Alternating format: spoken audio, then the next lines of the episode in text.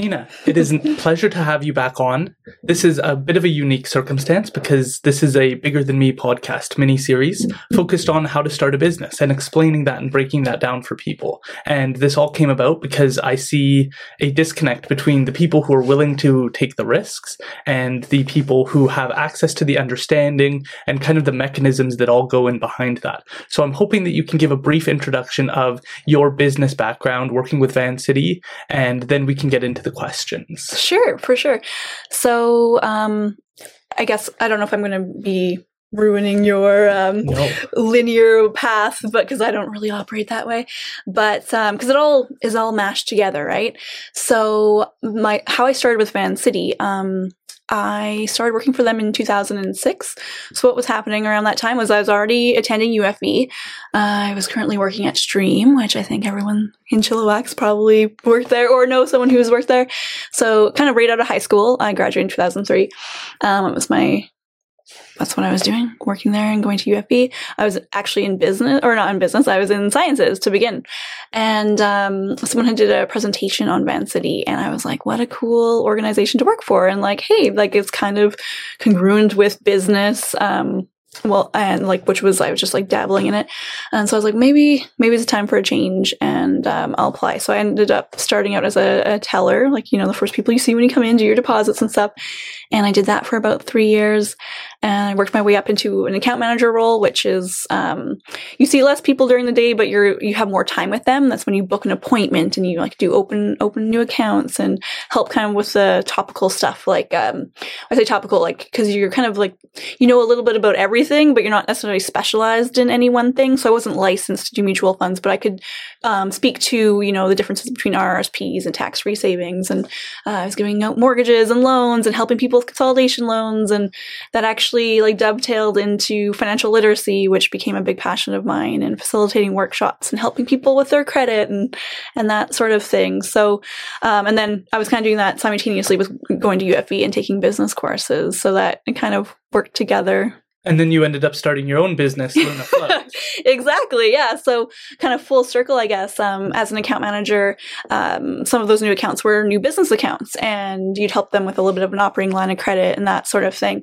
Um, again with the, um, the financial literacy piece there was the what do they call it? Each one teach one. That was the you know learn about your credit learn about bank accounts all those things that people you know once they reach their kind of like mid 20s they're like why didn't they never teach us this in school? And like we were teaching those things and then they had a business one was like a business lens like an entrepreneurial lens. And that was for kind of like bridge the gap right? The what people don't necessarily know like how to write a business plan the things that you don't know you don't know kind of thing about marketing and just how to collect numbers how to research and how, how to start and how to grow kind of thing. So and like each one growing. So i like that. And uh, yeah i was just working with um, small businesses entrepreneurs at different stages of their um, kind of like business lives and it's so inspiring. Uh, i thought like hey maybe i should give that a shot myself. You know entrepreneurs business owners very passionate people and i think it's a little contagious. So i was like i'd been at Vancity for about 10 years at that point and we discussed on the other podcast kind of the um, reasons why i was looking for something different um, some of my health issues and found floating. And never did i actually even think like oh i love floating i'm going to open that as a business it came more from um I want to ch- something I want to change and I want to do something I'm super passionate about like I love banking. But 10 years kind of just like I needed a change. It was time for something new and a friend who I'd floated with was like what about floating? And I was like what? That's I don't know. Like that's so big right? I felt kind of pigeonholed like I had um, gone to school for business accounting finance. I was working at a bank for 10 years. I was like what can I do? Like maybe I can make money do being a financial literacy kind of but it just didn't that didn't feel right. I like doing that kind of for free. Like I just love doing that that education piece. So yeah, I wasn't quite sure what I wanted to do. So floating was a good way of, or opening Luna Float was a good way of filling that need of helping people, but also um, like by bringing something beneficial to the community, but also be able to like use all of my energy to do something I like really believe in and really passionate about. Yeah.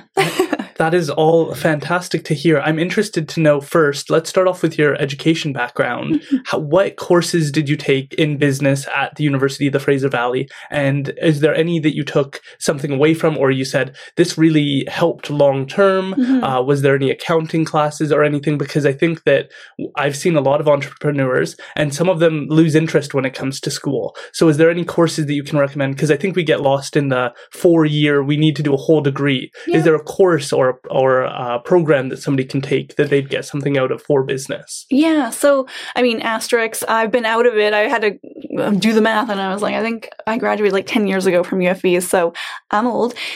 And um, so I, I, mean, I know it's changed. It was growing when I was part of it. So um, and actually, uh, kind of shout out to Mark Breedveld, who is I I don't know his title off the top of my head, but I think he's like the department head of School of Business at UFV, and um, he had actually reached out and he was talking about um, another pro or another program or course that they're potentially offering. And he reached out to me as a UFV alumni as well as the president of the Stella Business Association, and um, it sounded cool. Like, and I think what it was was when I was going to um, so started in the sciences. My first course was was um, mar- first business course was marketing.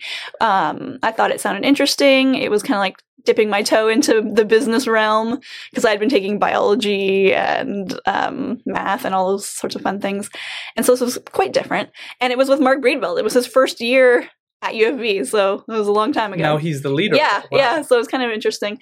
Uh, really liked the course. Um, it was really it was interesting. I, we've talked about how I, I, also like psychology and philosophy, and I feel like um, a lot of different kind of business elements kind of interwoven with those um, theories and practices and stuff like that. Um, so that was the first course. I really liked it, um, and I think I can't remember what the second one was. I think like business 100 or the business 101 kind of thing, and that was a really good course to take a very general approach.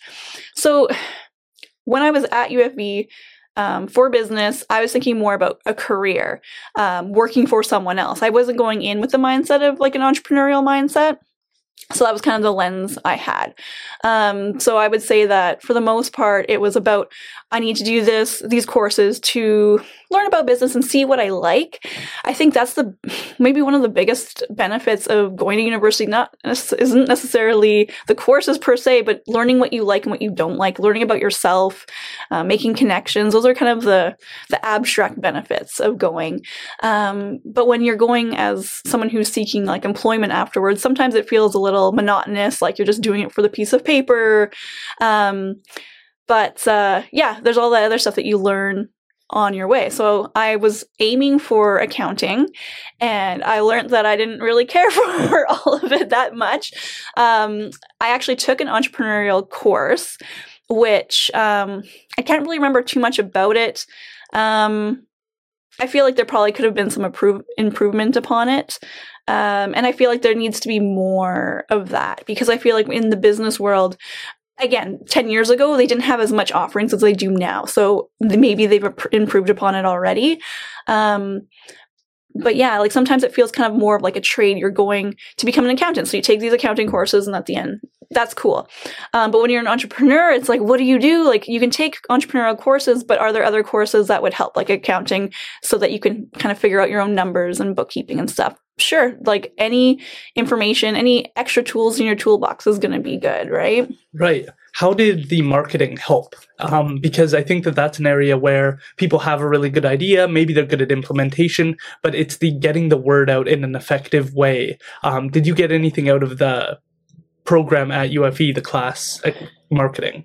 I so I loved marketing and advertising at UFV because it kind of gave you jumping off points and um, it gave you the psychological background of why marketing and advertisements are implemented and how they react to hu- or how humans react to it. So i just liked the kind of the theory behind it. And again i wasn't an entrepreneur at that time so i wasn't thinking for my own business but in general i just found it very fascinating.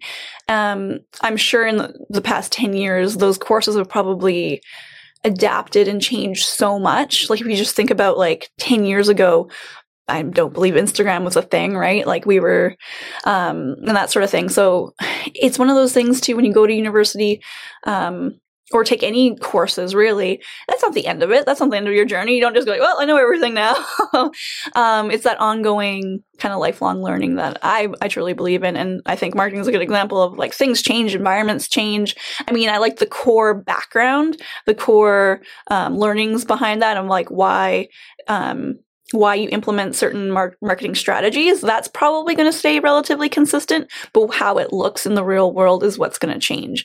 So that's something I would probably take another course um, and learn about because you know the world's changing and you have to adapt to that right? Absolutely. Do you think that that's something that entrepreneurs or business owners should consider is going back to school just for a course or two in things to get those refreshers? Do you think that that would be useful? Yeah i mean i think um, to be hungry to learn and to know that you don't know everything and you might never and just be open to learning new things is something you're going to have to be uh, do as an entrepreneur. Be open to that for sure. Absolutely. Let's move into the Vancity side of mm-hmm. things. Um, so if you're an entrepreneur and you've got this business idea at what point in time should you be reaching out to financial institutions for support? Uh, is it when you have a business plan uh, and what relationship are you looking to build with the financial institution? I would say Oh, just pull the mic up if you're sorry. No leaning back. I'm all casual now. uh, I would say that there's no, you can't go too soon. Um, the reason I say that is because I think one big thing is like as soon as you need help, ask for it. If you have any questions, ask. Like you don't have to be perfect. You don't have to have it all figured out when you have that first initial meeting.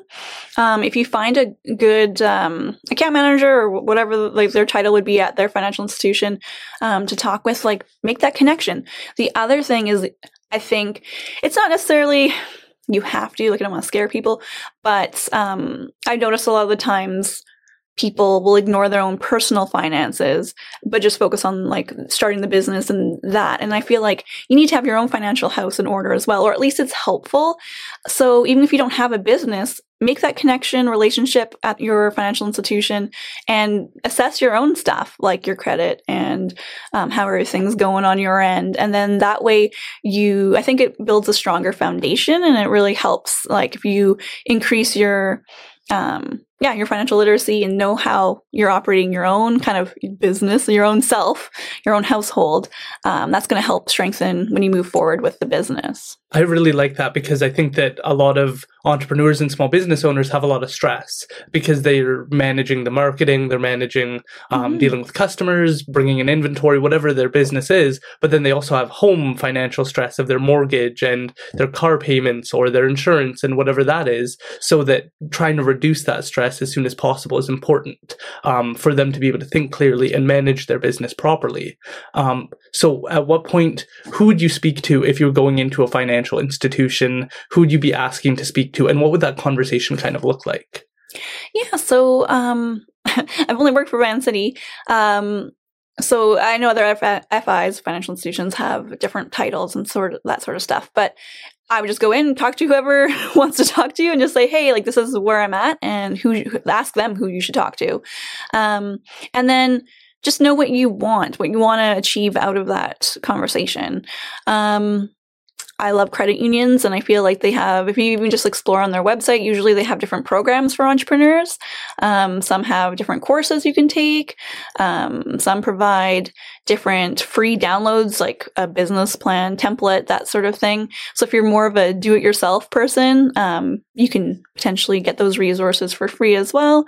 Um, but if you'd rather just talk to someone and say, Hey, I'm like, I have this great idea and I don't know where to start, I'm sure they would be able to at least point you in the right direction. Right. And then how does that conversation go if they're looking to get a loan or get financial support? How does that begin? Is it a long process? Is it a short process? What does that look like? It totally depends. Um, and often people think, I have this business idea. Okay, well, you don't necessarily have a business yet, and that's totally fine. Um, but if you need financing, uh, often times with a financial institution like a credit union or a bank, they're going to need two years financial statements. They're going to need proof of income. And if you're not even generating income, if this is just merely a concept or an idea, then you might get discouraged right off the bat. But don't be discouraged because it's totally normal and fine to potentially need to finance some stuff personally at first. Typically, you're signing um, on these business loans in the future personally anyways. So like you're personally guaranteeing those loans anyways. So it's really not much different. I mean, you can still open a business account. And again, that account manager would advise you at that time what would make the most sense. Do you have a business name? Is it registered? Do you want to do that first? Um, that sort of thing. But maybe you go in and you're looking for financing because you have an idea, but you need to do X, Y, and Z before you make the next step. Well, what does that look like? Can you use your personal credit card? Do you have a operating line of credit personally? Do you own your own home? Um, they'll kind of be able to help expand your horizon and see like okay not only here's where you are now but this is where you want to be in the future and then kind of like help you get there so it's kind of looking farther into the future and and being um, setting up for success now. Okay, so they can go look online for specifically Vancity and get some resources to get started. Mm-hmm. Then they mm-hmm. have this meeting um, where they get a little bit more direction on their personal finances and how that might impact their business in terms of just getting the assets they need if they need certain equipment. Mm-hmm. So what does the relationship look like once they have a loan, once they've built that relationship? Yeah, I mean, the relationship, um, I think, could be whatever it looks like to you. Like some people, um, they don't mind like and by people i mean like the entrepreneurs would come in and maybe they don't need to deal with the same person all the time. I personally like I have a I've had clients who they only want to see me and like that's totally fine and then you're able to communicate through email um, just check in. But very often like once you get the loan if you don't have any other questions I'm not going to bug you. Like loans being paid that's fine I'm here if you know they, if and when they have any questions or or concerns kind of thing. Do you think that that's true for most financial institutions or do you think Vancity takes a more hands-off approach with how they operate? I I feel like Vancity would take more of a hands-on approach. We're just not um like that's just we're not going to be checking in very often um, because we have so many clients potentially, right? So, right. so you do you have to submit like uh, your financial statements every year or every six months? Like, it depends on the amount of the loans and stuff like that. So, I guess I'll explain to Um, I mean, I already kind of touched on it that when I was an account manager, um, I did some business stuff. Vancity now actually has a, that's actually been specialized as well. Um, so it's a business branch business account manager. Uh, so yeah, that's cool because I was doing two jobs apparently before, but now that's a whole separate uh, title, which is good. I feel like that's what the business um, clients deserve because then maybe it is a bit more um, of a check in because you have more time to focus on just your business um, clients. I also um, you know you can pop into their shop if they if they have like a bricks and mortar shop and like get like have them sign something and you can just be more hands on that way which i really liked. Um, then there's like another person kind of above that or another role that's above that that focuses on larger deals and that sort of thing. So you, the account manager in the branch might just be kind of just helping you get started with that loan to buy your equipment or the loan to do like an operational line of credit is just kind of to help um, as a buffer, right? So for your payroll and that sort of thing, your your Visa or Mastercard um, for operating expenses and that sort of stuff. It gets your base stuff done, and that might be the only level you need. That's just you know up to like say fifty thousand dollars or something. Maybe that's all you need. But if you're looking at doing a larger build out, um, or you're buying property, like um, and you need to do maybe you're building um, you're building out a facility on bare land. Like that's a little bit more complex. You're going to talk to a different specialist at that point. Um, I know for myself personally, I still like to maintain that connection. You know, it's a warm, hey, this is so and so. They're going to be helping you with that. I'm still here. I'm, you know, I'm at the branch. I I know your background. Like I'm here to support you. Um, yeah, and then it just goes from there. So that is awesome because I think that that's partly what's so important is having those connections and feeling supported in this. You're taking a huge risk, you're putting yourself out there, and I think having that support is so necessary. Can you give us a little bit of the landscape of how loans work, lines of credit? Um, for some listeners, that this might be a little bit more complicated, but I think that these are the conversations that you're first having in the bank, and it's very intimidating. So if we can get a little bit of the information out about how the loans work, what the lines of credit look like, just in a broad sense, it might make listeners feel a little bit more comfortable. Sure, yeah, just kind of quick, cool notes like I would say uh, right off the bat, credit card. You want to get a separate credit card versus your the one you use for personal stuff. It's going to help bookkeeping a lot easier. Um, you know, people always talk about those write offs and like, oh, my business lunches and oh, I had to buy this and okay, maybe consult or you know take a marketing course or not a marketing course but an accounting course. Um, but yeah, you want to keep that separate so you know what was a business expense versus your personal expense right off the bat. Plus, um, there's other benefits for using a credit card and that sort of thing. Having um, maybe if there's monthly payments coming up, like a cell phone bill, like have that run off of your credit card. And then you have a checking account where your revenues come in and your expenses come out as well, like maybe payroll. With that, uh, definitely recommend getting an operating line of credit. So operating line of credit is something that's revolving. Usually it starts at around five to ten thousand dollars.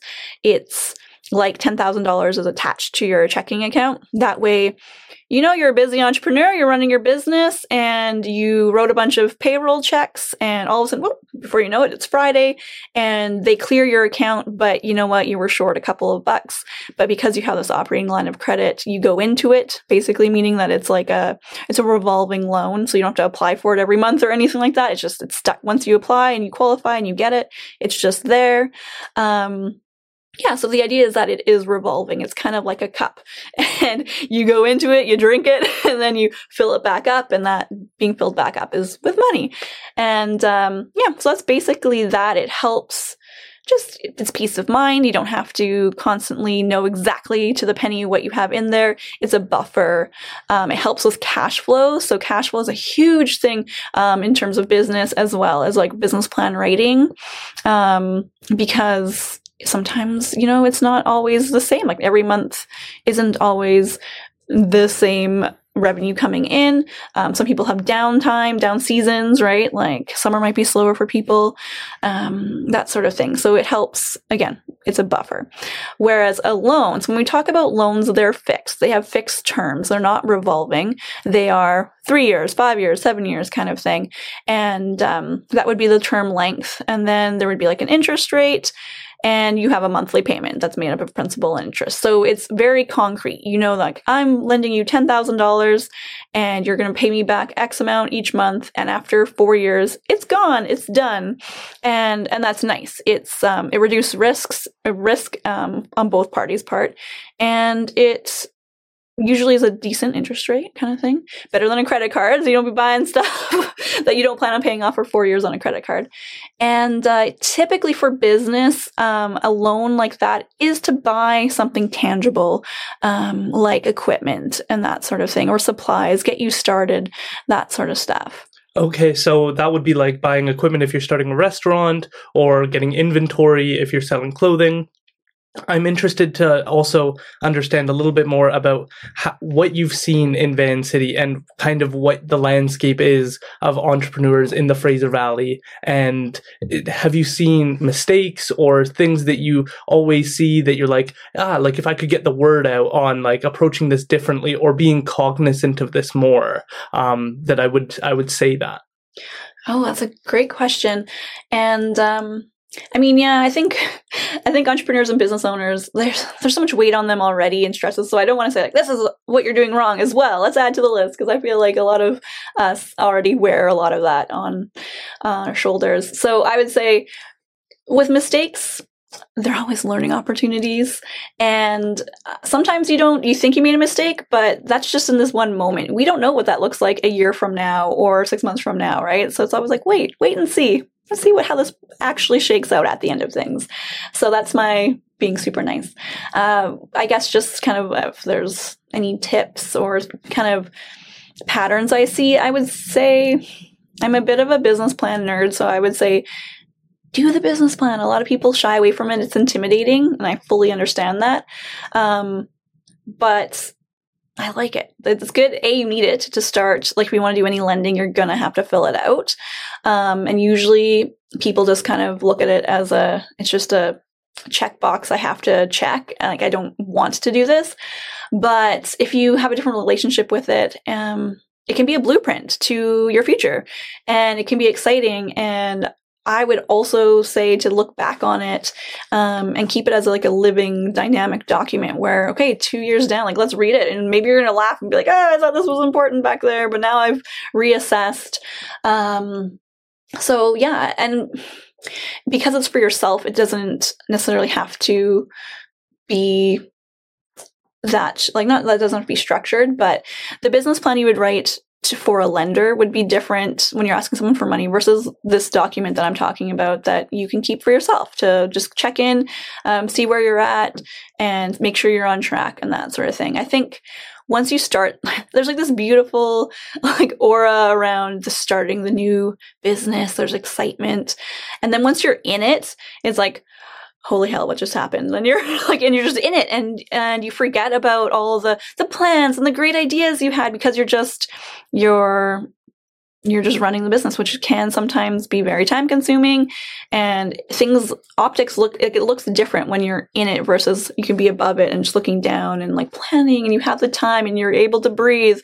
And uh, yeah so sometimes it, it just looks different and i would encourage people to just have that pause step back, look, make sure you're still doing like your whole, you're still in line with your why and why you're even going down this path to begin with. Because sometimes you get pulled into a certain direction um, or you get really hyper focused on something, and it's just don't be scared to just pause and reflect. And yeah. There's a lot of parallels to the business plan to following a calendar because mm. I hear a lot of people say, I don't want to keep a calendar. I don't want to have all my to do list all laid out all the mm. time. And it's like, but you can put in floating. You can put in the positive things into your calendar where you have a positive relationship with your, with your calendar. And yes, you're going to have some responsibilities. You're going to have to uh, take out the dishes or do whatever kind of responsibilities you have in your day to day. But you can also put in those positive things. And it kind of sounds like that's what you're arguing with the business plan is don't just look at it as your duties and responsibilities look at it as your future and the possibilities and make sure you tie the two together so you actually do want to go look at it. Mm-hmm. Can you lay out a little bit more of what you would want people to put into a business plan? Not because you work at Vancity, but because like what are the things in there that will help people be more successful if they take the time to go through and create a business plan? Yeah, well, i will circle back a little bit too to just again like another tip or things I see people potentially do that I'm like, hey, you shouldn't do that. And that's asking for help. And I think that that goes along the same lines as the business plan is there would be two main focuses on the business plan I would recommend. One is the numbers piece. I guess that's a little bit of the Vancity part sneaking out where we want people to know that they've thought about it and that they're um, that they are comfortable with those numbers kind of thing. So cash flow projections are really big for lenders, but also like it, it makes sense because when I was looking um, to do one for LunaFloat, I was like, oh, it's so much easier telling someone to do it versus doing it yourself. Um, and especially when you're passionate, you're like, I don't care. I just want to do it. I don't care if the numbers, like what they look like. But they don't have to be perfect, but just if you start the process, if you take one step forward, try to get some accurate numbers it just opens up more information. That's good. Um, it's also helpful so you can just be more adaptable. You can see ahead. It's like driving right? Like when you drive you look ahead of where you're driving to. You don't just look like a foot in front of you. You have to look farther or else you're going to be you know.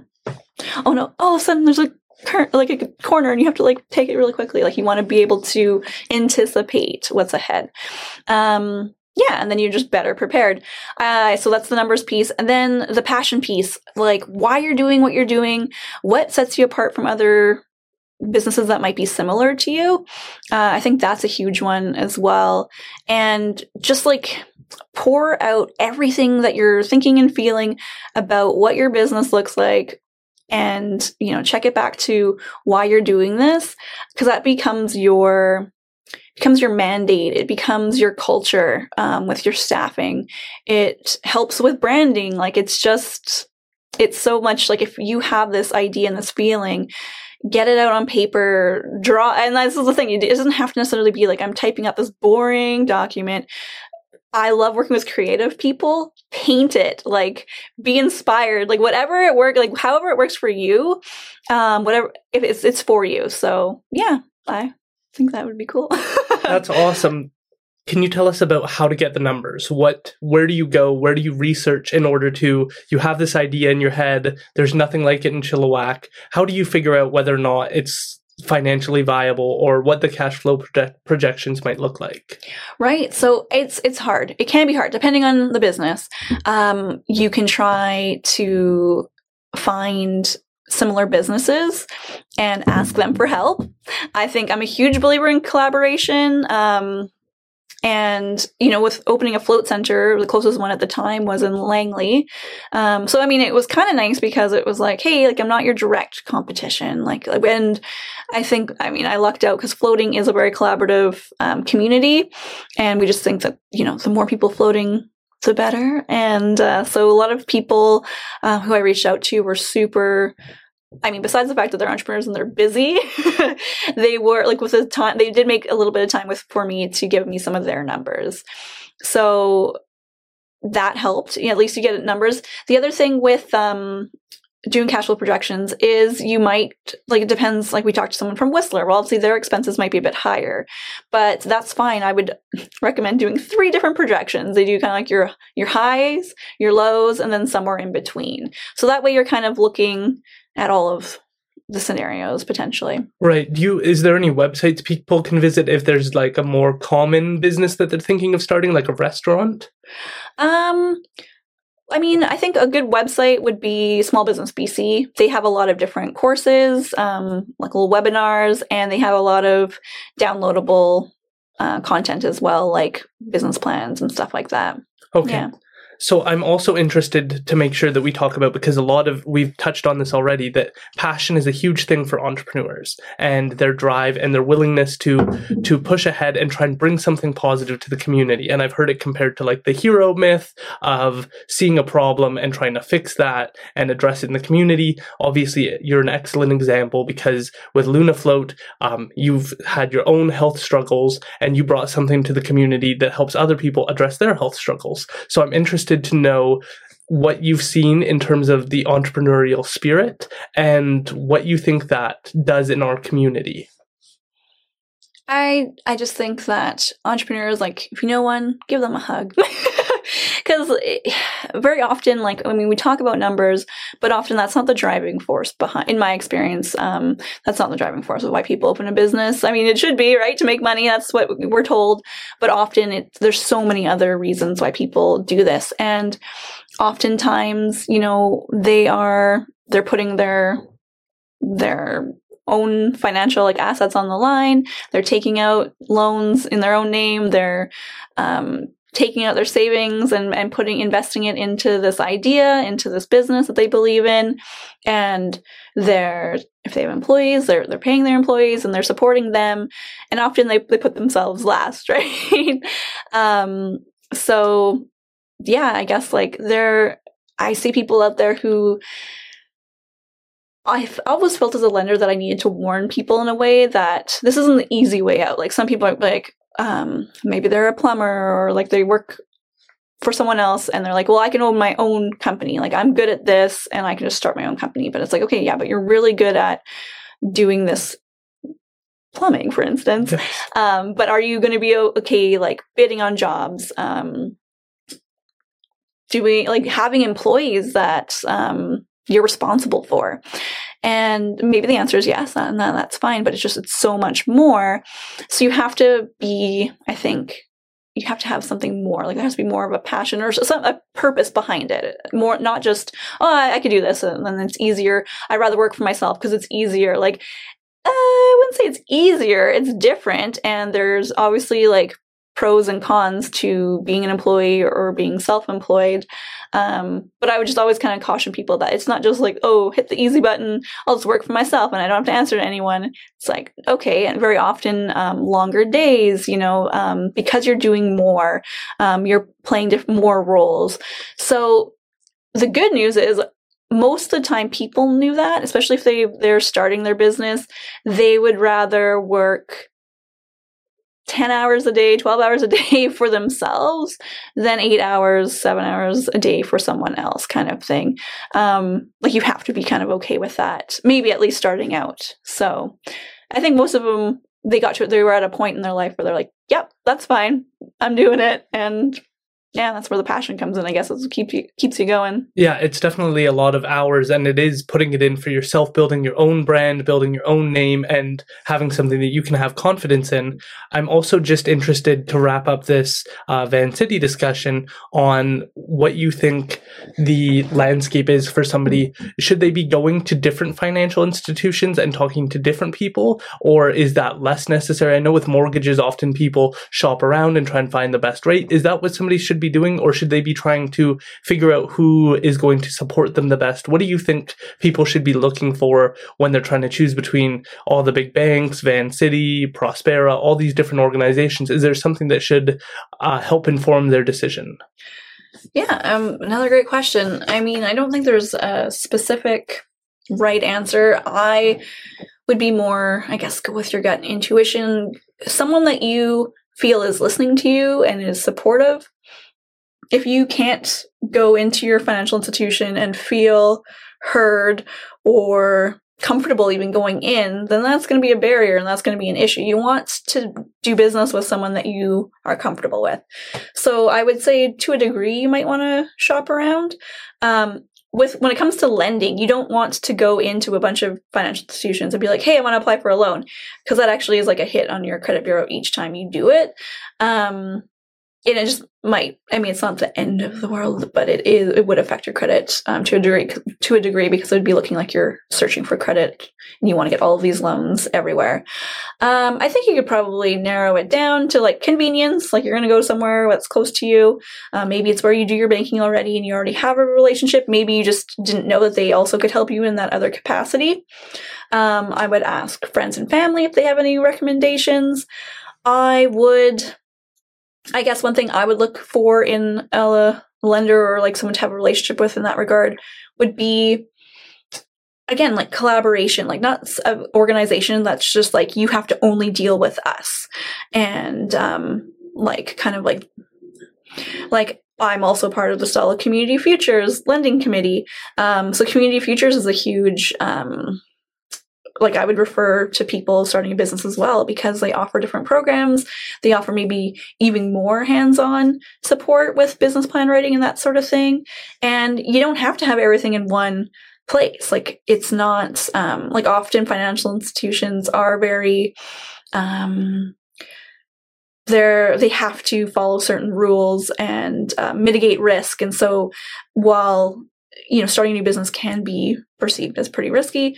Yeah, often like banks are more like, two, again, like I said, two years, we need proof of income. Whereas when you're first starting out, you're just not going to have that. So you need people to take a chance on you. Um, there's a term micro loan. So again, like I know, um, Vancity has different programs and that sort of thing, but you don't have to get it all at the one one place. Um, BDC is also um, like a large business lending kind of institution. What is BDC? What does that stand for? Business uh, Development Corporation? Maybe. and uh, so BDC is great, actually. Um, from like I have um, lending through them as well. So yeah, they require a business plan. Um, but they might be able to do a little bit more. So I'll just use Lunafloat as an example.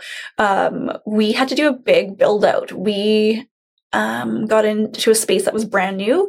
So it was actually not even built yet. It was just a pile of dirt when I was walking by in Garrison. And yeah, I saw the sign coming soon.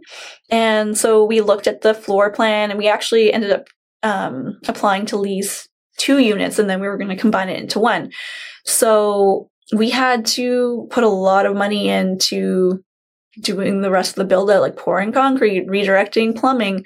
And it's it's a a tough like uh sell i guess for like a smaller not even a smaller financial institution but it's not um as neat and tidy as oh I'm, i need money to build or like for um, clothing so i can sell the clothing. Like that's retail. That's that's kind of makes sense. Like you're buying it at this low price. I'm going to resell it for this higher price. It's tangible. Um, with leasehold improvements you don't take the walls back with you when you like you know you don't get to take that nice polished concrete with you so um, it's obviously essential to opening the business but it doesn't directly help you earn revenue, right? Like build it and they will come. Like, so it, it would be considered higher risk. Um, and yeah, it's not like a, um, something you can take security on. Like if I'm buying a work vehicle and it doesn't pan out. Like that financial institution can seize that asset potentially right? Like there's nothing you can seize. There's not so anyways it's just it's deemed higher risk um, larger amounts of money. Um, so then yeah you might have to go to bdc or something like that for that. So um, I think a lender or having a relationship with someone at your financial institution who's not worried about just getting what's best for you, doing what's like the right thing for that person versus like, oh, it has to all be through me. And if it's not, then you can't get it. Like, why would you hide that from someone if that's their best next step kind of thing, right? Yeah, it sounds like a wraparound approach is, totally. is what's going to make the difference for someone. We've led into Luna Float. Can you mm-hmm. tell us what you were thinking when you were getting started? Um, some of the things you felt like you needed to check your boxes on, whether it was marketing or getting the word out. What what were you thinking when you were um, getting started? Yeah, I mean, like I said, it's like the honeymoon phase. I miss I miss those times. It was a simpler time where you're not fully open, uh, like you're not you're not operating yet. But um, I started social media marketing right off the bat. Like I think almost a year before we even opened, it was kind of like just putting it out there. Um, and I feel like it's something that we did well um, early on, and we got the word out there. Growing up in Chilliwack, there's been times where I've seen that like going on a business sale on on a restaurant or like a place and you're just like what? I didn't even know that was a thing. And you know because you're just doing your same route and you you go to the same places and you just missed out. You didn't realize there was a new store kind of thing. And then it's too late. And i didn't want to be that. I didn't want to be that statistic. I wanted people to know that we existed. Um, we did other things too. We kind of just we're like, okay, let's do radio, let's do everything, let's see what works, and then we'll kind of narrow it down um, to work what works with our demographic and that sort of thing.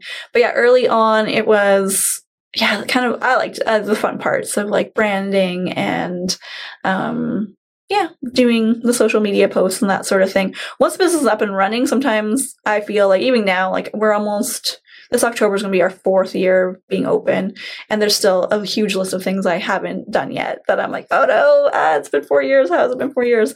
Um, that I want to do with regards to marketing, but in my defense, I've always maintained that I wanted slow organic growth. I want so for me that's that's word of mouth. Um, part of marketing, I think that is just wowing the the clients, the customers that you have who do who are there already and coming in, so that they are going to refer people, their friends and family, and just educate people when they come in. And then that's kind of your marketing. That's, yeah. That's awesome. And I think that you do a really good job of that because that's how you became onto uh, Rebecca and I's radar is you do a really good job of com- creating a community of people who can share their float experiences, uh, sharing updates, um, being involved in the community. And so I'm interested to get um, why you started Luna Float and what was that community piece for you? Yeah, so I started Luna Float. Um, I always kind of joke that I did it for myself because I didn't want to drive all the way out to Vancouver to float.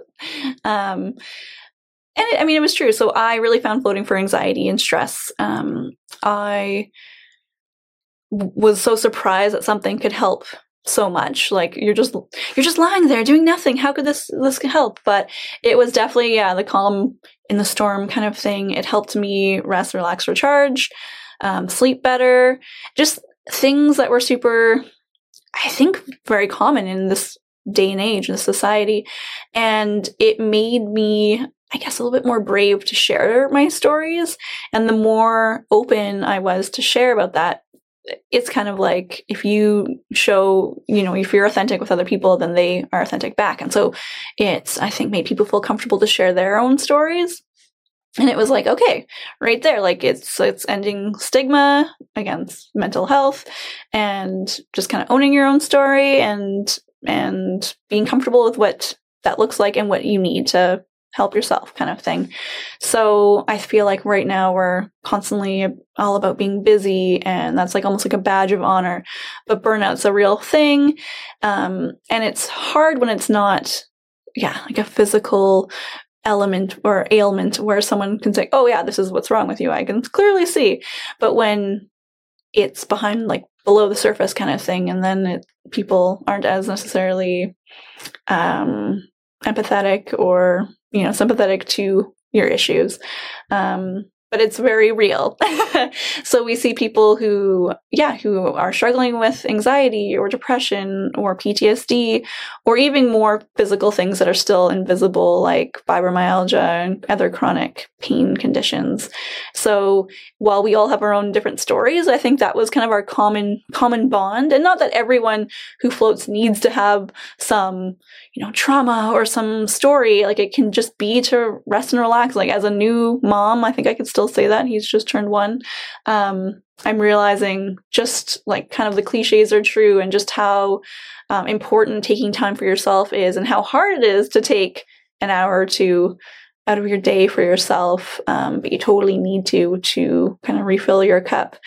And um, yeah, so I think I just love hearing other people's story. And if they're getting something out of it and they want to share that with us, it's awesome. And I think just to be know that you're not alone in your experience just is helpful. That's fantastic. I'm interested to know how you approach hiring in that regard because it sounds like you do have your own story. But how did you and how do you go about choosing who's going to be representing your business when you're not there? Because I think that that's where right now it feels like hiring interviews is a hot topic on social media right now of trying to bring in the right people and having people actually show up and be passionate and kind of share the same passion as you um, with regards to your business. Yeah.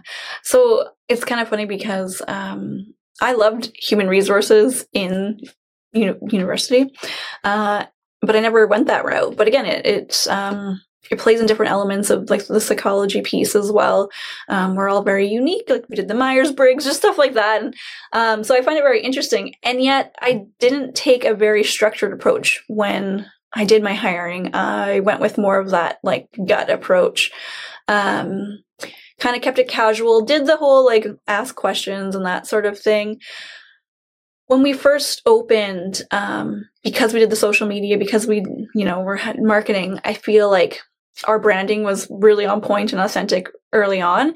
And so it kind of like was shining this light, this like bat signal of, you know, kind of who I was and people either resonated with it or didn't. And so right just from the get-go, we attracted somewhat like like-minded people.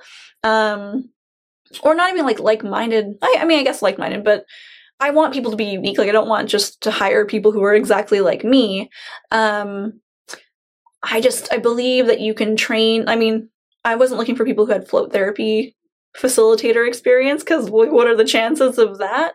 Um, so early on, I was just like, but I think it can be applied to other things, like as something common like the restaurant. Sure, it's probably easy, a lot easier to find someone who's worked at a restaurant than someone who's worked at a float center, right?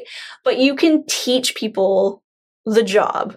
What you can't teach people is caring. Um, is being creative, um, wanting to help people, that sort of thing.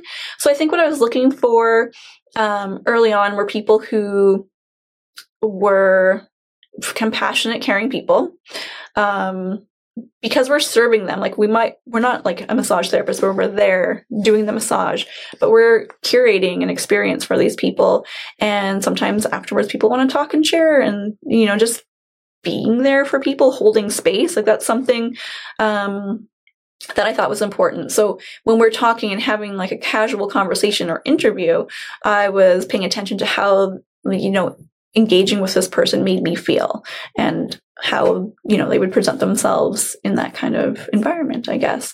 Um, also, you know, there's just that like it's not a glamorous job. You're cleaning showers and you know uh, it's just and you're doing a lot of different kind of random stuff.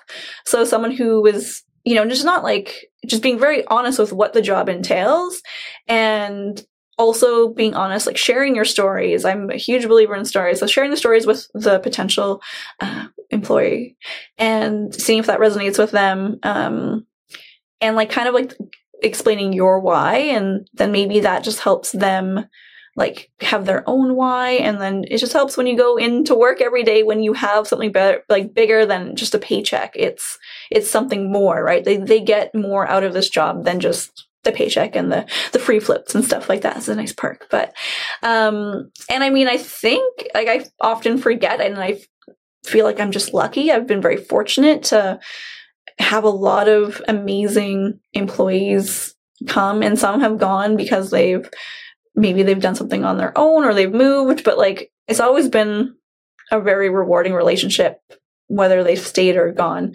Um, so sometimes I think I'm just lucky, but then I think back, I'm like, must have done something right. And even over COVID, like they, we were having, we missed each other. And so we would have Zoom calls. And as soon as we could reopen, like they were back. They, like we reopened when we wanted to June 1st and there was no hiccups. Like all four or five people who were employed at that time came back. And I think that's just really a testament to them um, believing in what we're doing for our community. That's that's so fantastic to hear. And I think there's a lot of important things that you've said through bringing these people on because I think that you've done a really good job of finding people who represent your business well and who are passionate. And I'm just interested to know what you think of the resume cover letter process because I think that sometimes that mm-hmm. ends up moving people away from the passion and giving people a list of duties and responsibilities rather than talking about the why and why you're joining this team. And I'm just interested to know do you think that we sometimes move too much in that direction? Do you think that that's really valuable to have people's credentials laid out? What are your thoughts from your perspective as a business owner when you get to see the impact of choosing people based on the conversation rather than what they've written up on a piece of paper? Yeah, that's great. I mean, it's difficult because how do you get your foot in the door and how do you get in front of the person making that hiring decision, right? Um, I'm not at LunaFloat as often anymore. And um, I think, like, one of our uh, my favorite stories, I guess, one of the first people I hired was. Um, she was amazing and she really helped. I actually, the first people we hired, I mean, because it wasn't like this is McDonald's and we have a, a we're a franchise and we know exactly like everything right off the bat as soon as we open the doors. I was still learning as we go. We were still just like kind of uh, creating um, policies and procedures like so these people had to be super adaptable and um, think on their feet and be confident to give me feedback and say, Hey, this is what I think. And, and this is how I'm doing things. And like, we would talk about it. And so, yeah, it was really awesome. The t- first couple people that we had were just uh, great. And everyone since then has been great too. It's just been different because those people kind of paved the way for the next and, and so on and so forth. Um, and I don't know if I would recommend this, but I guess because we were posting a lot on social media, um, my husband and I were going to take part of a Namaste uh, Hiking Co.'s event. Um, it was up Mount Thom, and we're going to do this little hike and then do yoga on the top. And she was like, "Oh, Luna Float's going," so she just like signed up and like did the hike. And then on the way down, she was like, "So, anyways, hi," and like saddled up next to me and was basically like, "This is why you should hire me." And it was first I was like, "Oh my gosh!" like we're in the woods. I'm like, "Who is this?" Interesting person who's basically stalked me. And i but then i kind of loved it too. And it, it, was creative. It was a creative way to um to have that conversation. And again it's how people make you feel. And by the time we got to the end i was like yeah like we're friends. And i definitely like let's continue this conversation. And i don't regret hiring her. She was amazing. Um so i do feel like yes the resume piece is kind of like a necessary evil, if you want to call it that. But because you want to like have that conversation, but how do you bridge that? How do you how do you start that? Yeah, you can. Uh, another one who is currently working for us, she she stopped in, and I happened to be working, so she. um yeah, I was like, hey, I want to work here. Tell me what I need to know. And here's my questions. And like, this is why I'd be great. And at first I was like, oh, again, like, you're kind of like, wow, taken back. But again, both those people, what do they have in common? Passion and, um, yeah, and so she's been a great hire as well. Uh, other than that, like yeah, sometimes these resumes come across my my desk, uh, so to speak, and so now all of a sudden you are kind of like having to judge this person or assess this person based on some words on a piece of paper, and um, you're trying to like you're trying to make it more. You're trying to fill in the gaps. You're trying to like well, what does this mean? That she was she did this or he did that like um, for work. Like you're trying to decipher like and pick like would this be and you don't know. You don't know really. So again you want to put something on it that is going to maybe be interesting pique the person's interest um, but i think you have to if you want to um, be serious follow up right try to reach and connect with that person just dropping off the resume isn't going to be enough and i know like yeah with what's going on in social media right now it's kind of like well i don't need to do that because I'm like people are screaming that there's like a, kind of like a shortage of of good employees, and so there's that confidence piece, and that's great. Um, that's probably not the person who necessarily like needs to work with us. Like if they don't, if they're not passionate about working for Lunafloat um, for our guests, then that's fine. Um, if they're just more like, yeah, throwing out resumes and seeing what sticks, like then that's that's totally some like that's a strategy, I guess.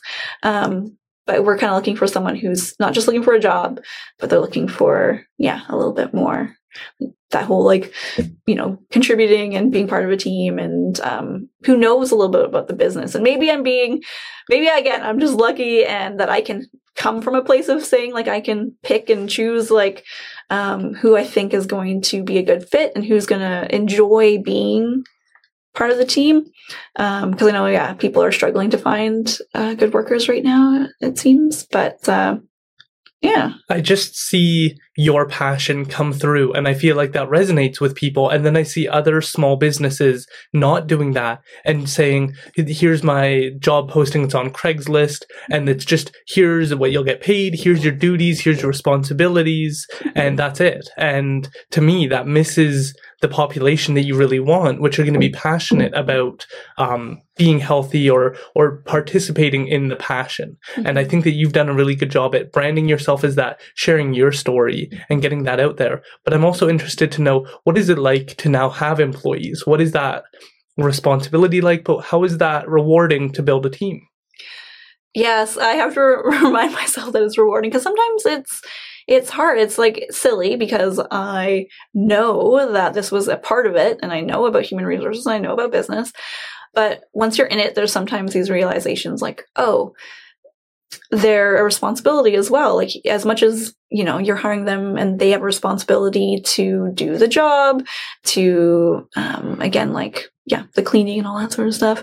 But um to represent your brand, to make your guests feel you know, a certain way.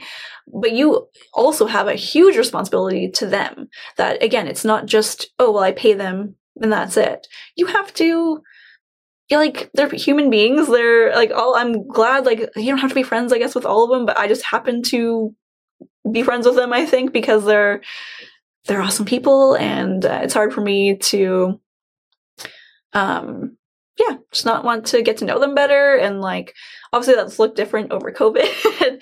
um, but we, like this summer, we hadn't been able to do like a team bonding thing. And so we actually went to Cultus Lake and we did, um, the paddle boarding and it was able, yeah, it was just like a time to like be able to connect. Cause these are people who have their own lives. Like they don't, they're not going to necessarily as passionate and as amazing as my um, employees are they also are their own people they have their own life. They have their own family. Um, they have their own passions and wants and needs and all that stuff. And I think it's so important to know those things and not just assume that these this person's coming in and they owe you something. Um, they're taking care of my baby, which is Lunafloat, my my first baby, second baby, um, and you're doing more than just paying them to thank them. You like I just always thought like I don't like vacation's a good time. Like when we do the scheduling, I listen to everyone's input. Um, so you're giving them your time as well. Like they're giving you their time in exchange for a paycheck, but also you're giving them your time to listen and hear them. Um, what empowers them, what motivates them. Um, like why wouldn't you? Why wouldn't you want? Because I think maybe that is why they're having a shortage of employees is like you're not offering them what they need. It's not just about the pay for them. It's um, it's connecting with a group of people. It's being heard. It's having flexibility, autonomy, um, having that work life balance. Like whatever it is for people. I find I often also have hired people who are entrepreneurial spirited as well. So like right now we have someone who's a photographer as well. And so I'm very supportive of that. Um, you know, we've hung and some of her uh, photography in our space to sell for her. We've, um, you know, I'm cognitive of her schedules and when she needs to like do shoots and stuff like that. Um, we've hired her for different shoots, right? It's just about, again, like the collaboration piece. And I want them to succeed in all of their facets of their life, not just here at Lunafloat, right? So I just think if you can, I mean, maybe that's not, um, easy for other businesses. We only have four or five employees at a time. Um, so I understand with like other businesses where there's more employees, but don't just lose them as like a number and like, oh yeah, we have too many employees to do that. Like I still think in some capacity you have to be able to be more attainable, uh, approachable, and yeah, it's a relationship. And if you want them to work hard for you, I think you need to work hard for them and however that looks and what they need. I think that that's really important because I think of that disconnect occurring and then that disconnect occurring with that employee and the customer. And that over time taking place where if you're not connecting with your team then they're not going to connect as well with your customers. And then long term that's going to have impact on the viability of anybody's business. Mm-hmm. and so i think continuing that relationship is so important. And i'm really grateful to hear that because i think that that is where the soul of like Lunafloat or whatever the business is is so important to keep in mind because most entrepreneurs start with a passion and then by five years, maybe 10 years, they start to disconnect from the people doing the, the day-to-day work. And then that starts to cause problems for them. I'm also interested to know about Stó:lō Community Futures. Can you tell us a little bit about how you got involved and about the organization? Right. So Community Futures um, is all throughout yeah, BC, like the lower mainland and stuff. Um, like there's Community Futures South Fraser. Um, Stó:lō Community Futures is just a community, community futures with an Indigenous lens. So while any Indigenous entrepreneur can go to any um, community futures for for help um, and or lending. Um, Stó:lō is kind of like just for Indigenous entrepreneurs. Uh, it's located off Vedder at Stó:lō. And um, I got into it because of Vancity. I was working with entrepreneurs and I'm not, I've been with them for like six or seven years. So I don't actually even remember, to be honest, how, who met who, like how we bumped into each other, how that actually started. I'm thinking maybe like Vancity had a indigenous, um, kind of liaison rep from their head office who would come to all the different communities and um, help with different things. And I think maybe he introduced us, and then yeah, from there basically it made sense. Like they wanted they really cool. Like so, the committee they have a board of directors, and then they have a committee that makes kind of like the um, some of the decisions on some of the larger lending. Other than that, they have like a basic account manager who would be the person you would talk to who would help you with your business plan and give you a loan or not.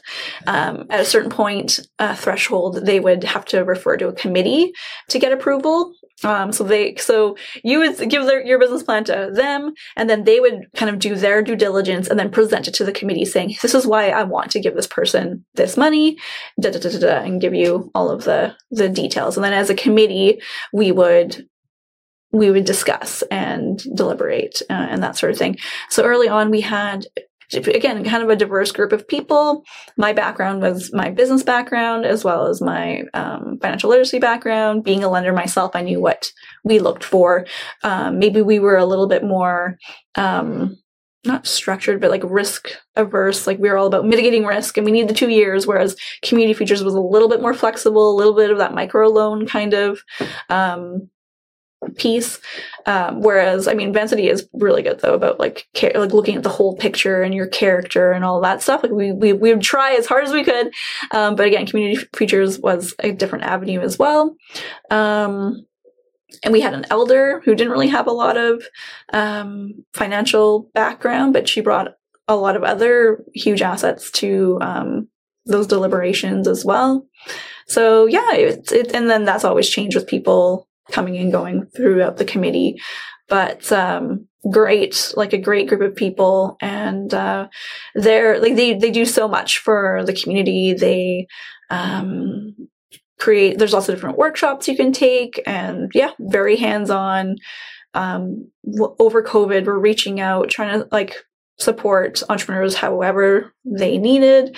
Um, yeah, just can't say enough good things about them over there. awesome. What would people expect if they were considering reaching out and what point in time should they be reaching out? Is this something where they could reach out when they just have an idea or should they already have a business in place? What can people expect? They should totally reach out even if they just have an idea. Um, yeah, they're a great resource and they'll take the time to talk through those things with you. Um, they might even be able to refer other clients like that might be able to help like almost in a mentor kind of way um, which i think is really cool. But uh, or again point them in the right direction of okay here's your next steps and come back to us after you've done this this and this.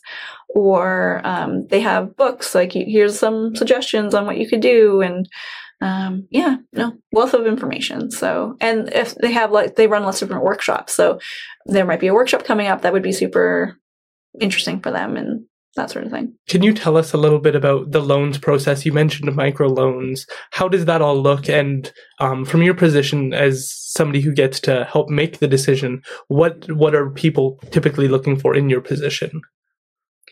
Um, well, I mean, I, yeah, I guess I use the term micro loan, but that doesn't necessarily mean they're small loans. They can be quite large. Um, for me, I mean, they make it so easy for the committee, honestly, because they've already done the due diligence. They've already done it. So if it's if they're presenting it to the committee like quite often, um, very rarely are we like, mm, no, I think you've completely, yeah, like are completely wrong, and this is a terrible idea. Like that never happens. Um, but there might be like other things that, um, depending on the committee, right? Like we might be a little bit more risk adverse that day, and we're like, I don't know, we want this, this, and this first. So then we, she would just go back um, to the the person off, asking for the money kind of thing, and maybe that would have to be done first before we lend, or um, yeah, just different things. So sometimes it's not always a no, but like, a how about we do this as well? And, but again, really, I mean, it's, it's pretty easy because as a lender at Vancity, you're the one doing the due diligence and it's kind of on you. You're making that decision typically. In this case, the committee is working together to just, again, trying to, um, because maybe a larger amount, we're just making sure all the T's are crossed, I's are dotted, that sort of thing what order do you think people should go in, or is there one in regards to um, going to friends and family first for a loan, or getting financial support, to contacting like South Fraser Community Futures or Stó:lō Community Futures, to going to Vancity? Is there any preference or recommendation on where they should start? Um, I mean, it's so personal, right? Like I would say, wherever you think you should start is where you should start. Um, usually, it's going to be your own like resources. Um, so probably just, I guess, whoever you're more comfortable with. Um, I would, if you're an, indig- an, Indigenous entrepreneur, I would highly recommend Stó:lō Community Futures, and they're going to re- cross refer as well, right? Like I had lots of referrals from them when I was um, a business account manager, and um, they'll, yeah, they'll help direct you into different ways. If you already have a relationship with someone at your financial institution, go to them. Uh, the friends and family one is a tough is a tough one because um, there's there's a lot of emotions um, when you're passionate about something, and I would probably I would hesitate to tell someone to do something or not to do something when it comes to family, but I think I would probably try to avoid that at first for a couple different reasons. Um, one, you don't want to get talked out of it per se like especially if it comes to like you're asking family for money and like now they're going to be critiquing you because they're like okay well if i'm going to lend you money like i want to make sure it's a good idea. And they're not lenders they don't know how to like they might not know how to mitigate risk or how to view a business and um in that regard. So they might just be like ah it's too risky no. And now not only do you have no money but you now have all these negative like thoughts and feelings and so it might not be the best or it might harm your relationship and that sort of thing. Uh, so i mean again it depends on how much money um, that you're asking for potentially but i personally i mean i that being said i mean i did help get some help from my family at some point. Um, so it's a very real thing but would i start there probably not just because when you when you're starting out you're already shaky. You might already be kind of like having some doubts and you just really want to make sure whatever is going to help you with your confidence and again they're not professional lenders unless they are. They happen to be. Um, so i probably avoid that just for the first little bit. Um, but that does make me think of other unique ways of getting funding, like um, crowdsourcing and that sort of thing, right? Like that's kind of similar where friends and family could help. Um, and it helps as well, proof of concept. So I've seen other float centers um, say they want to bring in like ice baths or something like that, or an infrared sauna, uh, which we happen to have. But you know, sometimes instead of just like getting a loan for it or buying it, they're like, okay, guys, if you want an ice bath, let's start doing some crowdfunding. So like, or um, and we kind of did this in a roundabout way. Like when we started, we did pre-sale membership, so it helps build capital. Um, before you're even open potentially and then it's also proof of concept like look at 100 people signed up and gave us 50 bucks or whatever it might be right um, so not only are you getting a little bit of cash flow your way, but you're also um, able to use it to show a lender that hey, like people believe in me, and this is a thing, and there's a, a want for it. That is fantastic. And it kind of leads into another question I have. What was the most intimidating part of starting Lunafloat? Was it the business incorporation where you're like getting these official documents that says it's incorporated? Was it when the money came in and now it's time to start doling it out? What was the what was the hardest part of starting it? Um I mean I'm obviously very fortunate that I had a, the background with um, lending and navigating the business plan, that sort of thing. So I think what comes to mind is actually uh, why I had to finally eventually reach out to family was the 11th hour kind of thing. We were working with BDC to um, do the build out loans and all that good stuff. Actually, that almost fell through, which was so scary because like we had already started buying things, like we already had like everything was like the wheels were in motion and then there was like a big hiccup and that was really scary. I mean, we obviously got through it. Um honestly, I don't even know how. It just it was like meant to be, and so I just I was tenacious. I wouldn't take no for an answer, and it worked out. Long story short, um, but what was happening was we were going to lease our float tanks, the four float tanks, and the leasing company that was recommended to us was uh, well how do i want to say this? We basically signed um, something at a certain rate. And then of the 11th hour they were like actually your rate's going to be this. And it was like four times like it was like putting it basically on credit card and that was unacceptable and it felt really like underhanded and i was not happy and uh, i at that point had different options. So like I could maybe go through SCF, like Stó:lō Community Futures, or I can get another personal loan. Like we don't have to lease it, or we'll look for another leasing company. Um, but at that point, I was just like so mad because he he felt he knew that we were in a hard place because like we need these. He's the one in our like our way of getting it, and so we basically were going to be so desperate that we would sign anything kind of thing. Wow. That's how I felt. And I was more like, okay, at least I'm educated and confident enough to know that this is wrong. Whereas I'm like, what made me even more mad was other people probably wouldn't. They would be like, okay, I guess that's what I have to do. Oh, it made me so mad. I'm getting fired up already right now thinking about it. And so, yeah, I basically had reached out for, like, I knew I'd be able to, um, acquire funds to pay it out.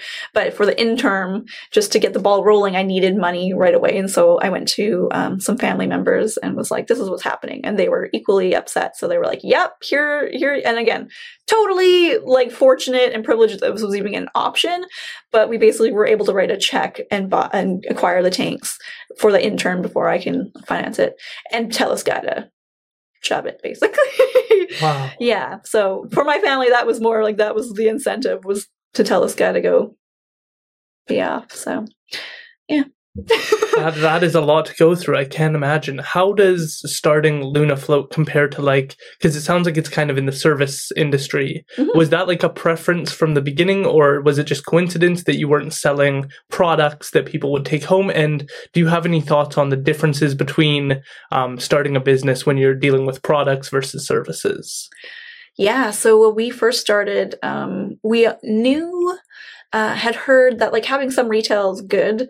Um, it's a good idea to have, but that wasn't something I was totally looking at doing. Um, now, especially after COVID and we were shut down, we weren't able to provide services.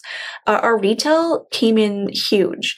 And it's funny because on a previous podcast, we had talked about how when I was younger, I sold freezies uh, on the corner and like I liked like back then I, I, calculated, okay, I have to pay this much for the box of freezies, but then I'm able to sell the freezies for a little bit more and that's how you get profit. And then as I got older, I was like, okay, like I just, it felt weird to me to, like, retail wasn't my thing. That wasn't what I was passionate about. But how it became more of my passion and how I'm actually, um, it's something that I still want to work and grow on. Like, we have lots of plans and ideas for Lunafloat in terms of retail that still haven't come to fruition. But it's the collaboration piece. It's not, it's like, um, not just oh i'm buying this for x amount and selling it for a markup. It's the fact that we um, collaborate with other local makers. And so one of um, shout out to a six cent candle. Um, one of our employees recommended them. She had met her at a market. Really liked her product really liked her. And my candles? Hmm, does that have anything to do with floating? That makes your space smell nice. It's part about relaxation treating yourself um, that sort of thing that ambiance piece. So um, one of our bigger sellers. And it's like yes. So for taking up a, like we put a lot of her stuff out on our shelves and we promote her on social media as well and vice versa. Um, and we get a piece of that when it sells. Um, but she also gets a piece of that. So every month you know i pay out uh, our retailers uh, who we carry.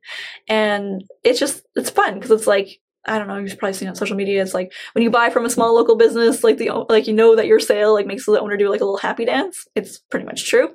But so when you buy something like that, not only do I do a happy dance, but then I send the money to them and they do a happy dance. So it just kind of felt like, okay, this is cool because you get to spread it, like spread the wealth, share the wealth, and um, yeah, the love kind of thing. And then also, it's like a fun thing where it's like I enjoy these things, so I'm going to promote them and like other people can benefit from them as well. So I guess that would be a tip would be to diver- like not be scared to diversify if you're in the service industry. Um, bringing in an element of retail is good because again, when we were closed, all we were doing was like the curbside pickup retail. T- definitely helped us out in a time that was a little unprecedented, a little scary. Um, yeah. What are your thoughts on collaboration? Is it easy to partner with other uh, individuals who have their own thing or uh, other businesses? Is that simple, or is it actually a lot of work to make sure that you're both on the same page and that you're both putting out the same information, um, getting the word out? Um, how does that all work? Because it seems like there could be pitfalls and frustrations of you're willing to market it and maybe somebody else isn't, or they said they were going to and they didn't. Like, how does that all come about, and, and what has your experience been? I feel like it's in the same vein as uh, our employees. Like, I feel on one hand, maybe I just lucked out, but I think it's also just connecting with the right people and making sure you're on the same page. And sometimes things didn't feel right and those things didn't pan out. So like they didn't even get to the point where it was an issue just because it's like oh it fell to the wayside. Our communication wasn't you know on the same page kind of thing. Um there has to be this yeah mutually beneficial expectation i suppose. But um yeah i don't know. Again i only carry things that i really believe in and like and so far that's worked out for me. Again i think if it's um if you're just doing it like, oh, this is a good markup, I'm going to sell it just for that, well, like, do your employees believe in it? Like, does it resonate with your brand? Um, I think those things make sense as well. Know who your demographic is. Like, uh, like, it's great that you like the product, but also know who's coming into your store. Um, I don't know. I mean, I think I've been fortunate with the collaboration piece. Um, I think it's also like I don't know, maybe this, maybe this sounds too wishy washy for business, but like it's the reciprocity. Like you're not necessarily expecting something like this is exactly what I need to get back out of it, and they're not marketing me properly. Like you can't you can't micromanage that sort of stuff. You have to align yourselves, you align yourself with people who you feel um, match your brand or match your passion, whatever that connection is to them, and then just let it go. Like you can't micromanage that and be like, oh, I wouldn't have done it that way. Like just if, if you connect, like it'll it'll be what it'll be kind of thing. And if it still makes sense, like and you can change it. It doesn't have to be forever, right? So try it. If it didn't work out, like that's okay and you can just move on and try something different.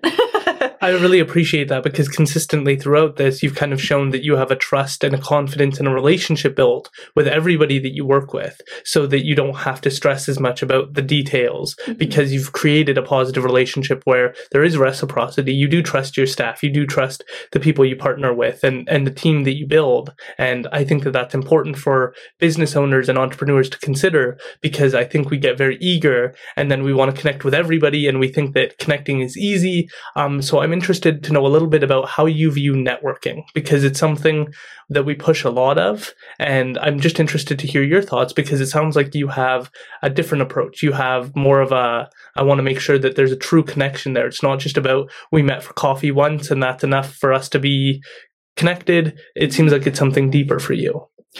Yeah, well, I think the connecting piece is like meeting for coffee and stuff uh, is good. Um, yeah, I mean, networking is a funny word, I think, because when people think of it, they think of, yeah, that like you're at some sort of mixer and you're swapping business cards with people. I mean, I, at least I think that's what people still picture.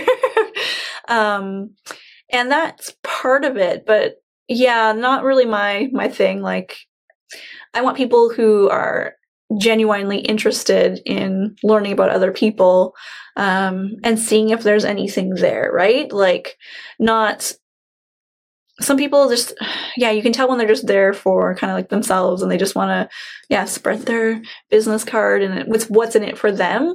Whereas when you connect with someone just to connect and share and learn from other people, I think you can learn so much from other people. And I always go in there with a, um, hoping to learn something new or making a new connection or hearing a new story.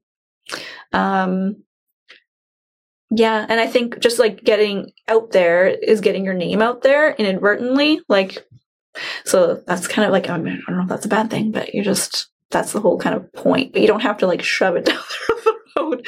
Like just be there and be yourself, and um, you might get different things out of it. It might not be sales. It might be you find um, someone that you're going to collaborate with in different aspects, whether it's you found someone who can help you with your marketing, um, you found someone who yeah wants your product or service or you find someone who oh, you might find an employee there you might find um, a mentor you might, like there's so many different reasons like you go there um, i think to learn to grow and yes to talk about your business uh, for sure but i think you have to be open to like receiving not just putting your stuff out there, if that makes sense. That does make sense.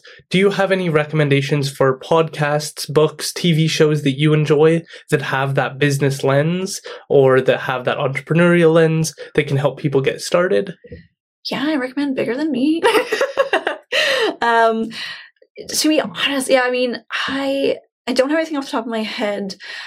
Um, I yeah, I have a one year old and I really just wish I had more time to read. That's the biggest thing I miss. Um, I liked anything that inspires you is going to be good for your business. So things that aren't necessarily directly business related. One of my favorite authors is Brené Brown. Found her in a very pivotal time in my life. Uh, Gifts of Imperfection um, was like a really short, easy to read book. I recommend it to everyone. Um, four agreements. I can't remember who the author is of that. I think Miguel Miguel Rigas. I'm not quite sure, but um, so nothing to do with business at all. But um, it actually, again, it's kind of like how your financial house being in order personally um, can help you get your financial house in order for your business. I think personally if you um, are open to learning and if there's anything you feel like you need to work on on a personal level then that's going to help you be a stronger, better entrepreneur as well, right? That makes sense. Can you give any words of wisdom to somebody who's considering starting a business or who's started a business and feeling a bit discouraged? Words of wisdom. Um, come for a float and and decompress and just recharge because um, sometimes you need to, yeah, I say, practice the pause. Like sometimes you just feel like you're a hamster in the cage and you're going and going and you're not getting anywhere, and it can be super discouraging. Um, I would say look at who you're surrounding yourself with. If you're with other people who are kind of just being discouraging, being negative, maybe pause those uh, relationships or connections and and try to be with people who um, inspire you and are a little bit more positive. Um, yeah, if there's pain points, if there's things that are you're struggling with, ask for help. Find the people. You can't be good at everything.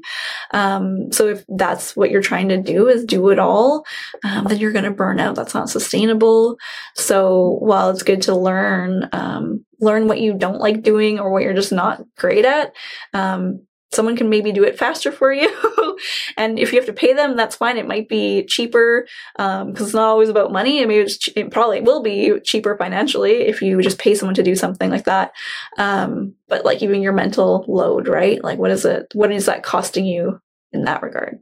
Yeah, I definitely think recommending people to go floating is not a bad suggestion at all. I, I, actually rarely do that. So I was like, hey, actually, I'm kind of being sassy, but it's true because, yeah, you have to, you get so stuck in it and you just need to sometimes pause and recharge the batteries and look at it with fresh eyes well, and you see so many entrepreneurs and small business owners giving everything they have, not getting proper sleeps, sacrificing everything for their business, that you do need to recharge so you can do all of that the next week and the next week and continue. And if you burn out, there's no business left for anybody to go visit. So I think that that is an important piece is the self care so that you can go have that meeting with the employee and hear their concerns and their mm-hmm. frustrations and, and have those proper connections. Can you tell people how to find and connect with Luna Float on social media? Yeah, for sure.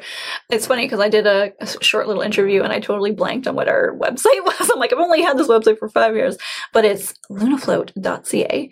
Um, so you can check out our website or um, we're on Facebook, Lunafloat, Chilliwack. So there's another Lunafloat, but it's in Colorado. So we're the Chilliwack one, Chilliwack, BC.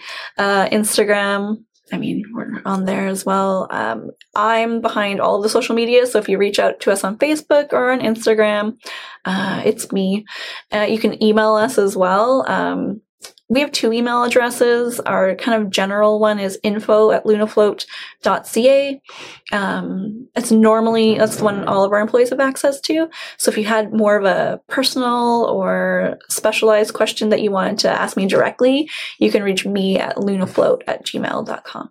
That is awesome. I really appreciate you being willing to take the time and share your knowledge of Vancity, Luna Float, your education, because I think that this is hopefully going to be accessible to people who have entrepreneurial ideas or are entrepreneurial who don't have those peers. So I really appreciate you being willing to take the time again and share your fantastic story and give such words of encouragement and put things in a way I hope is accessible to people. Oh, thank you so much, Aaron.